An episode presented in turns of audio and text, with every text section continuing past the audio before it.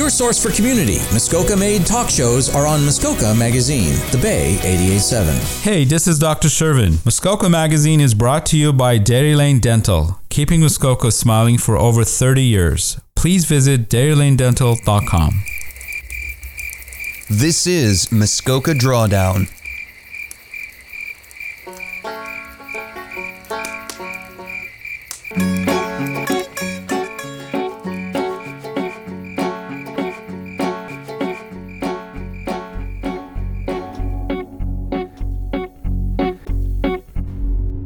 Welcome to Muskoka Drawdown. My name is Frank DeYoung. I'm here on behalf of Climate Action Muskoka. Humans need to shift away from fossil fuels to renewables. We need to electrify the economy. We need to make all buildings energy efficient. And we need to rewild ecosystems. There's lots of work to do, and we must all pitch in. Google Climate Action Muskoka and sign up to the fabulous weekly free newsletter. My guest today is Peter Love. Peter teaches at the Faculty of Environmental Studies at York University. He has held senior executive positions with government, nonprofit advocate, advocacy organizations, and has run several successful private green companies. He has been on 15 corporate and nonprofit boards and was the president and executive director of five of these boards. His current appointments include the Energy Efficiency Board of Alberta. Welcome, Peter. Hey, great, Frank. Great to be with you and your listeners. I, I had to cut off your uh, bio short. It would have taken the entire time listing all the wonderful things you've done. Yeah. Uh, t- tell us very, very briefly, how did you get into you? You've you've you've parlayed green energy efficiency into an entire career. It's so wonderful. How did that uh, come well, about? And it started at university uh, a long time ago. And your listeners can't see it, but I'm pretty old. Um, and in 1969, uh, I was a second year student at the University of Toronto and um, heard about a, a, a, group that was just forming called Pollution Probe. So I was one of the first members of Pollution Probe um, way back when. And um, I was actually involved in their first um, uh, stunt. Um, they had a burial of the Don River. And this is before the Ministry of the Environment existed. It's before people knew what the word environment was. And we had a burial for the Don. And I had an old 52 um, Woody Chev station wagon, and it was the hearse and we had no idea what media was. We had no idea, you know, someone said something. Anyway, we had national coverage, um, the papers and the, the, TVs and radio. So it was a national um, a national event, and it really got Pollution Probe up and going. And I then went on to work at Probe, and I was actually with the team that was dealing with garbage, and we were the ones that came up with the idea, the three R's: uh, reduce, reuse, recycle. So I've been at it for a long time, and um, my focus now is more on the energy climate uh, uh, issue, but uh, certainly in the past have been focusing on a wide range of environmental issues. Yeah, I think actually uh, I'm not of the very recent vintage myself, and I think I actually remember uh, the burial of the Don deep back in that must have been the early 80s or late 70s when I first woke up to ecological concerns. I, I, it rings a bell now, but I haven't remembered it. Uh, it was actually, it was more than 50 years ago. It was 69. We had the burial. So it 69. Was, okay. I was still in high school, but just bare, was, uh, that was my grade 13, I think, anyway. Yeah. Yeah. Wow, that's amazing. Um, I googled uh, one of your your free textbook. It's called "The Fundamentals of Energy Efficiency," that you provide to everyone the, for free, and it's uh, it's it's it, it shifts the responsibility to government to put in energy efficient policies and programs.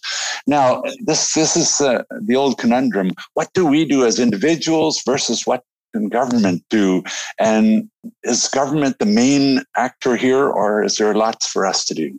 There's lots for everybody to do. Uh, there is a role for government, and some are better at it than others, and we all know that. And we have an important role as individuals to vote um, and to be aware of issues and to vote for leaders that we think um, correspond with our views of what we think needs to be done.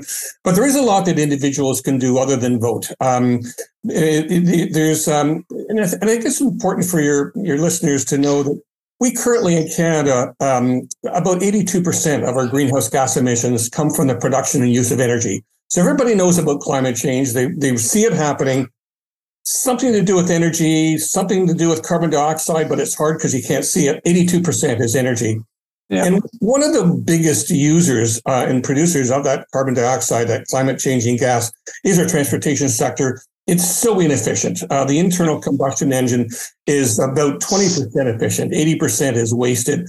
So it is something, yes, governments have a role to do to provide, you know, to make sure there's infrastructure, to have charging stations, um, perhaps to provide incentives for cars, um, for people to buy it. Um, we obviously have seen recently incentives for manufacturers to locate here. Um, so there is a role for governments, but there's absolutely a role for individuals. People buy a car um, every five or ten years, and that's a very important decision. And and and and and we now, of course, people know there's electric vehicles. They may not have, uh, they've probably seen it on the road, but they probably haven't been in one before. Um, and so the, the, the, show that we're organizing, and I'm actually with a group called uh, Muskoka Conservancy, and we're working with Climate Action Muskoka on this event. Wonderful. Uh, the Muskoka EV show, Saturday, June 27th at, from 10 to 1 at the Bracebridge Fairgrounds. And people are going to have a chance to come out, see it, talk to a dealer. They're going to be able to talk to some people who owners because um, they're going to have their cars there. There's going to be some that are available for test drives. Uh, we've got three Teslas. We've got a Ford One uh, F one fifty. So for contractors out there, uh, this is the sort of thing you can use to charge your charge your saw during. Yeah, so it's a number of things coming. That that's actually wonderful, and that's what I wanted to talk to you. I was just down in Point Pelee bird watching, and uh, uh, the national park, the Point Pelee National Park had eight uh, Tesla charging stations down there, and they also had uh, an, an, electric vehicle uh, that was charging up that belonged to the park. I felt very embarrassed because I do not yet drive a, uh, an EV. Um, I, that's the one question I wanted to ask you because if you own an ICE vehicle now, an internal combustion engine like myself, um, it my it's a 2014. It's probably got at least five years left. Should I run it into the ground for the next five years, or should I get rid of it now and buy an EV? That's a good question. Um, it'll be close. You know, um, I actually had a student do a project for me because I've asked those same questions. I asked her about refrigerators. Should you get rid of a 10 year old refrigerator to buy a new one, knowing that that refrigerator is made in China from steel that probably comes from coal? Um, that gets shipped across the Pacific to Vancouver, shipped on by train to Toronto, and you pick it up at Home Depot and bring it home like what's the energy payback on that? It was yeah. surprisingly low. It was about two and a half years. So I think you know the EVs as well. Um, there's always going to be a secondary market for for internal combustion engines, and so I think you can sell your old one. But I think people are looking to um, to to um, to improve, and people are looking at new cars. There is a there is a premium. It's it's it's almost like the I'm sure your listeners all know when when the first LED light bulbs came out, they were expensive. Yes. The box said, you know, over the lifetime, you're going to save money. And, maybe initially people didn't believe it, but it's true. You do save money. So the same with thing with EV, you, it is a higher upfront cost, but you don't pay for gasoline. You're paying for very little of it, and your internal combustion engine is really is very inefficient, whereas I love, very efficient. I love that story about how many moving parts are in an, uh, an ICE vehicle versus an EV. Yes. Can you give us that one again? I don't know that number, but we're going to have an expert at this show, uh, Steve Lapp, and he's going to be uh, able to tell you exactly how many moving parts there are. But I know there's many fewer. I know. Sometimes you hear it has 80% fewer yeah. Uh, uh, moving parts in, a, in, a, in an EV. I've, yeah. I've, I've had several drives in them, and they're they're fabulous. They're a bit pricey right now, and, and yeah. I'm agonizing uh, about what to do myself. I think everyone, I think everyone knows their next vehicle is going to be an electric vehicle, but they just don't know. But there's still a lot of cynical people out there, Peter. Um, yeah. tell me, you know, EV batteries are, are made of lithium, cobalt, manganese, and there comes from the Congo. It's a horror story in many cases where these uh, these components come from. What are what's the future hold in that department? Well, uh, Canada is a, is a very resource rich country. People may have heard of the Ring of Fire um, which you know uh, is northern northern Ontario, and it may be developed. Um, and it has some of those materials. Um, there's lithium mines in in Quebec. Uh, cobalt is a difficult one. Uh, cobalt, most of the cobalt right now is coming from the Congo. Although you know Ontario used to be a major producer of cobalt. Uh, some of your listeners, a, we actually have a town called cobalt. A town called cobalt. because it was a nice word. It was because they mined cobalt up there, and it was yeah. one of the major cobalt uh, mines in the world. So we, we do. Canada is resource rich, and I think there's an opportunity for us to to look at that. Yeah. So it, it's an issue. The technology is continuing to evolve, and and um, how people are making batteries is getting better, and the materials they use are are evolving. So I don't think it'd be fair to say we're going to be stuck with using cobalt. Um, 30 years from now, I my guess is that we're going to see alternatives come in that are more effective and and hopefully don't have the um, the social implications of cobalt mining. Um, yeah, it certainly has not long ago. I, I have a friend, a, green friend here in, in Huntsville, and he says he's not going to buy an EV until it has a sodium battery yeah. uh, with salt. What tell us about sodium batteries? I know very little. Yeah, there, there, there was an article in the paper about them. Uh, the Chinese are looking to develop them. Um, they um, they're less expensive. Um, however, they don't store at this point don't store as much energy. So if you want to, you could have a sodium battery, but it's not going to go the three or four hundred kilometers that people are going to want an EV to go but that doesn't, you know, but but this is early on. Um, people have been working with lithium batteries for years, so sodium is is is similar.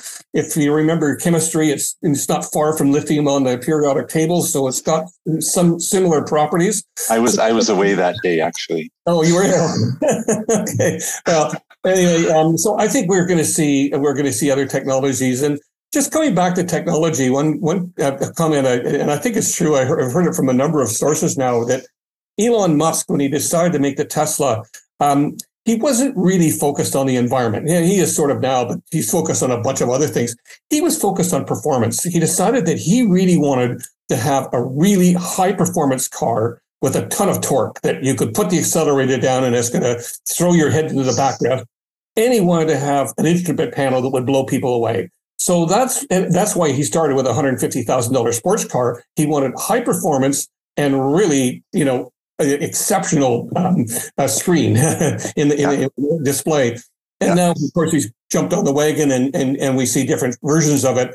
So the, the performance, and this is why I encourage people to come out and actually sit in one because the form, performance um, is exceptional. It, it, it is like a sport, it is like a racing car. Um, and that's, and that's not just the 150,000 Tesla. That's any EV um, has got that torque that you just can't get from an internal combustion engine. Yeah, don't they go from zero to uh, to 100 kilometers an hour in like three seconds? Oh yeah, no, and, and not that I encourage people to do that. people age do, but well, maybe some do, but I don't. But it's nice to know it's there, I guess. okay, Peter, we have to take a short break, and then we're going to come back and talk a lot. I want to talk more about the batteries in Windsor and uh, there's in St. Thomas, but hang on a couple of minutes, and we'll be right back. By Muskoka for Muskoka, your collection of Muskoka based talk shows. Muskoka Magazine, The Bay 887. I'm Dr. Shervin from Dairy Lane Dental, and you're listening to Muskoka Magazine. Welcome back to uh, Muskoka Drawdown, everyone. My guest today is Peter Love. I'm so pleased to have Peter on my show. He's a he's an icon in in Ontario and across Canada and he knows uh, the ins and outs of uh, electric vehicles, and not to mention the entire greening uh, the economy and uh, and electrifying the, the grid.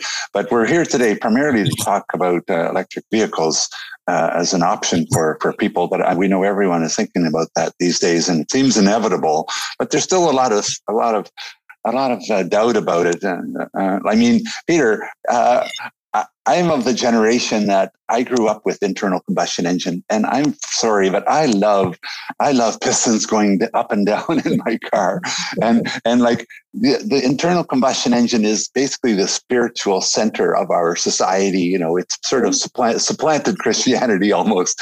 Um, and you're telling us we have to get rid of the the ICE car. The, the, the internal combustion cars work so well these days; they're just fabulous. Now, why why do we have to change? Well, I think there's a lot of people uh, at the turn of the last century that thought horses were good. and they never want to see the end of a horse.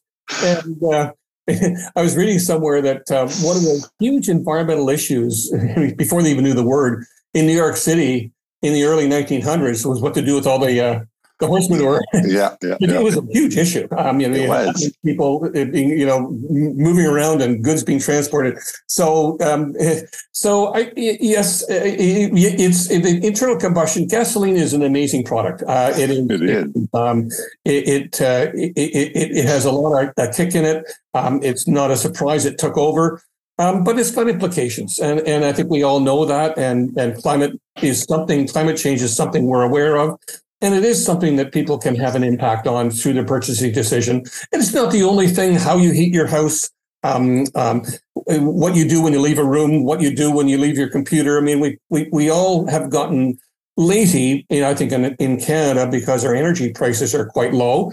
And that's going to, that's beginning to change. We have a carbon price now that is going to begin to put a price on um, things that are more polluting than others. So I think people are getting with the program, um, but it is a transition. Um, and certainly one of the issues in the transition is the availability of charging stations. And you mentioned yeah. you saw some um, at our event in uh, Muskoka um, on, on May 27th, um, we're going to have an announcement from the district of Muskoka um, and, and uh, Lakeland Power about the installation of new charging stations. So I'm sure people are going to begin to see them. Um, I think we're going to see retailers offer them, and, and we already have, uh, as a, an inducement for people to come into Home Depot or Lowe's or whatever and and spend a bit of time there and charge their car while they're in the parking lot. We're going to, yeah. you know, that's one of the first ones. Then we'll see them in public places. So we are going to see more of these charging stations. Yeah. What what has happened? What's happening with the fuel cell? I thought we were all going to be driving fuel cell vehicles uh, by now. Yeah, well, and Canada was the real the real leader there with a company called Ballard. Yeah, Ballard in British Columbia. Um, yeah, one of the challenges with with fuel cells um, is that it, they run on they run on hydrogen, and and Hydrogen is not naturally occurring. You got to make it from either electricity. Uh, you you know put electricity in water to produce hydrogen and oxygen, or from natural gas. But then you still have the carbon. Um, and and it, you can't really put it easily into our natural gas lines. It's a different enough gas that it, it, it would need its own distribution system. Yeah. So it is, it is more difficult. Where we're seeing hydrogen used now and there's a really interesting test case and a, a, pilot going on. It's been going on for a few years between Calgary and Edmonton, and these are 18 wheelers, and they go from one depot to another depot. Okay. So they don't have to stop for a gas station, and you know, hydrogen is is a you know, in many ways a perfect fuel because it's there's no carbon in it. It it just burns and produces a bit of water uh, vapor. Um, so I think we're going to see more of that. But yeah, that's the idea of the fuel cell it, it was it was one of one of those technologies that that has quite frankly I think been surpassed in terms of performance and price by the EV battery. Okay, another question that, that people think about is um, if your jurisdiction produces electricity with coal, which many do, Ontario does not, of course, but right. many still do, even across Canada, is it is your EV really clean because it's getting it's using it requires dirty electricity? Is it still Absolutely. a good great idea? Point. Great point, and and it, I mean Alberta's grid has gotten a bit cleaner. They've closed, they're closing their coal fired plants, and most yeah. of them are natural gas. So it's cleaner. So it probably makes sense in, in Alberta. Saskatchewan still has a lot of coal. And if you're burning coal at 33%, you're throwing a lot of carbon into the environment. Uh, and although there's nothing coming out the back of your car, when you plug it in, you know, electricity is being generated from coal. So it, it, it, it would be marginal whether it would make sense to have, a, at this point, a, um, uh, a, a, an electric vehicle in Saskatchewan. Now, the federal government, as people may have read, are looking to have our entire electricity grid in Canada um, non-carbon by 2035. Yes. Um, and uh, and we're already about 80%. You know, BC, Manitoba, Ontario, Quebec, Newfoundland are you know, almost 100%. Um, so I mean, we're way out, way, we're way better off nationally than we um, than other countries. Uh, the other thing that makes it important in Canada, we do not have a very good national grid. Um, it, we have some connections between the provinces, but it's not as if. And, and I get frustrated when people, and certainly some even some policymakers talk about how great it is that Canada has eighty percent clean electricity. Well, that's not really applicable because we don't have those provincial interconnections. If it was, if we had a national grid, absolutely, then driving an EV in Saskatchewan would be fine because you're accessing that clean electricity from other provinces. Yeah, um, I, this is a little change of subject. I, some uh, EVs now have two-way uh, electrical movement, so they can use their car to run their to charge up their chainsaw or their snowmobile or their, their house if there's an electric if there's a power failure. Is that uh, standard now or getting becoming standard? Um, I, yeah, I mean it, it, it's a little bit complicated. You, would have to be able to um, what's called island your your, your house. I mean, you, you, what you don't want to have happen is have a blackout, and then for you to charge up your house. Right. And then you have the hydro worker. That's right. know Your house is charged, and he's fixing the wires outside and gets electrocuted. So Yeah. you- we've got to make sure that we do it uh, properly, that it gets island. So it's not something people should probably do on their own. Um, certainly, the the, you know the you may have seen the ads for the Ford 150. I mean, it's a, it's got a, it's a big truck. It's got a very big very big battery in it. And not only can it run your um, your electrical equipment during the day, um, it really could. If you island your your your your house, it could uh, provide you power for your for your system. Um, I have a cottage in Muskoka. We're on an island. Um, like everybody else, we have occasional power outages. Um, and and you know, I've got a, a generator.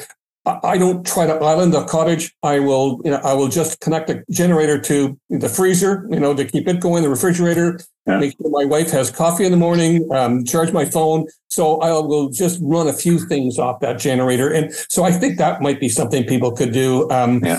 yeah, and I could do that with my vehicle, but um, we're on an island, so the vehicle's well, uh, theoretically, cars could be used to uh, for peak power needs in Ontario instead of using natural gas.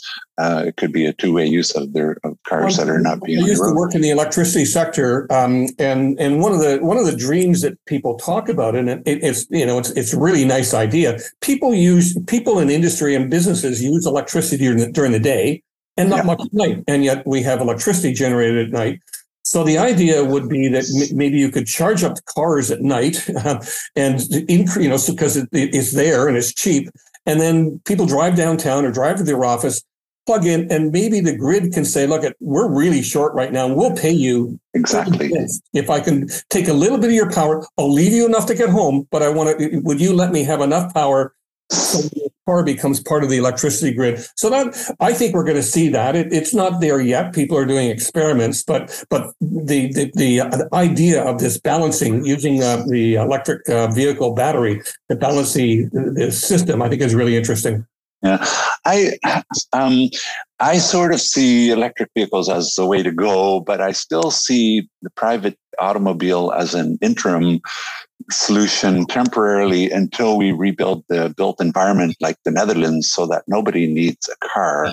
Do you see us ever getting there where we can get away from this massive industrial process and the maintenance of roads and and to get to a, a- a- a society where we don't force 50% of the citizens to be dependent on the other 50% to drive them around? Yeah. Um, I mean, if anyone's been to Europe or Netherlands, I mean, it, it, they're very different countries, It's much more dense. Um, and, you know, Canada is a spread out country. Um, I think we're always going to have more mobility needs than they do in Netherlands. Um, um, my daughter lives in the UK. You can get almost anywhere in Europe by train, you know, really conveniently. They're on time. They're they're they're they're electric. Um, Yeah. I, I certainly uh, there's a big role I think for better public transit, um, train service, bus service. Don't use your car for those really short trips. Um, it's really and whether it's electric or, or or internal combustion. And again, some of our suburbs are designed that you they're two miles from everything, anything. Of so you have to drive, and that's that- that's going to take a while for us to overcome. And that's a It is. design flaw that when those so people are talking about densification now um, urban planners are talking about the walkable city making sure that Mhm. everything is within a 15 minute walk that's great but we got a lot of communities that are not walkable Indeed. Peter, it's been a great uh, privilege and pleasure to have you on the show. You are wildly articulate and informed. Uh, you're doing the work of the angels. I compliment you endlessly. Thank you so much for coming on my show. well thank you frank for having me and again i hope to see some people at our ev show saturday may 27th Thank you so much. I went to the country to escape the noise and lights. And I laid there in the pine cones all night. I woke in the morning and all the trees were gone. I got this sinking feeling everything felt wrong. There were strip malls and dollar stores and D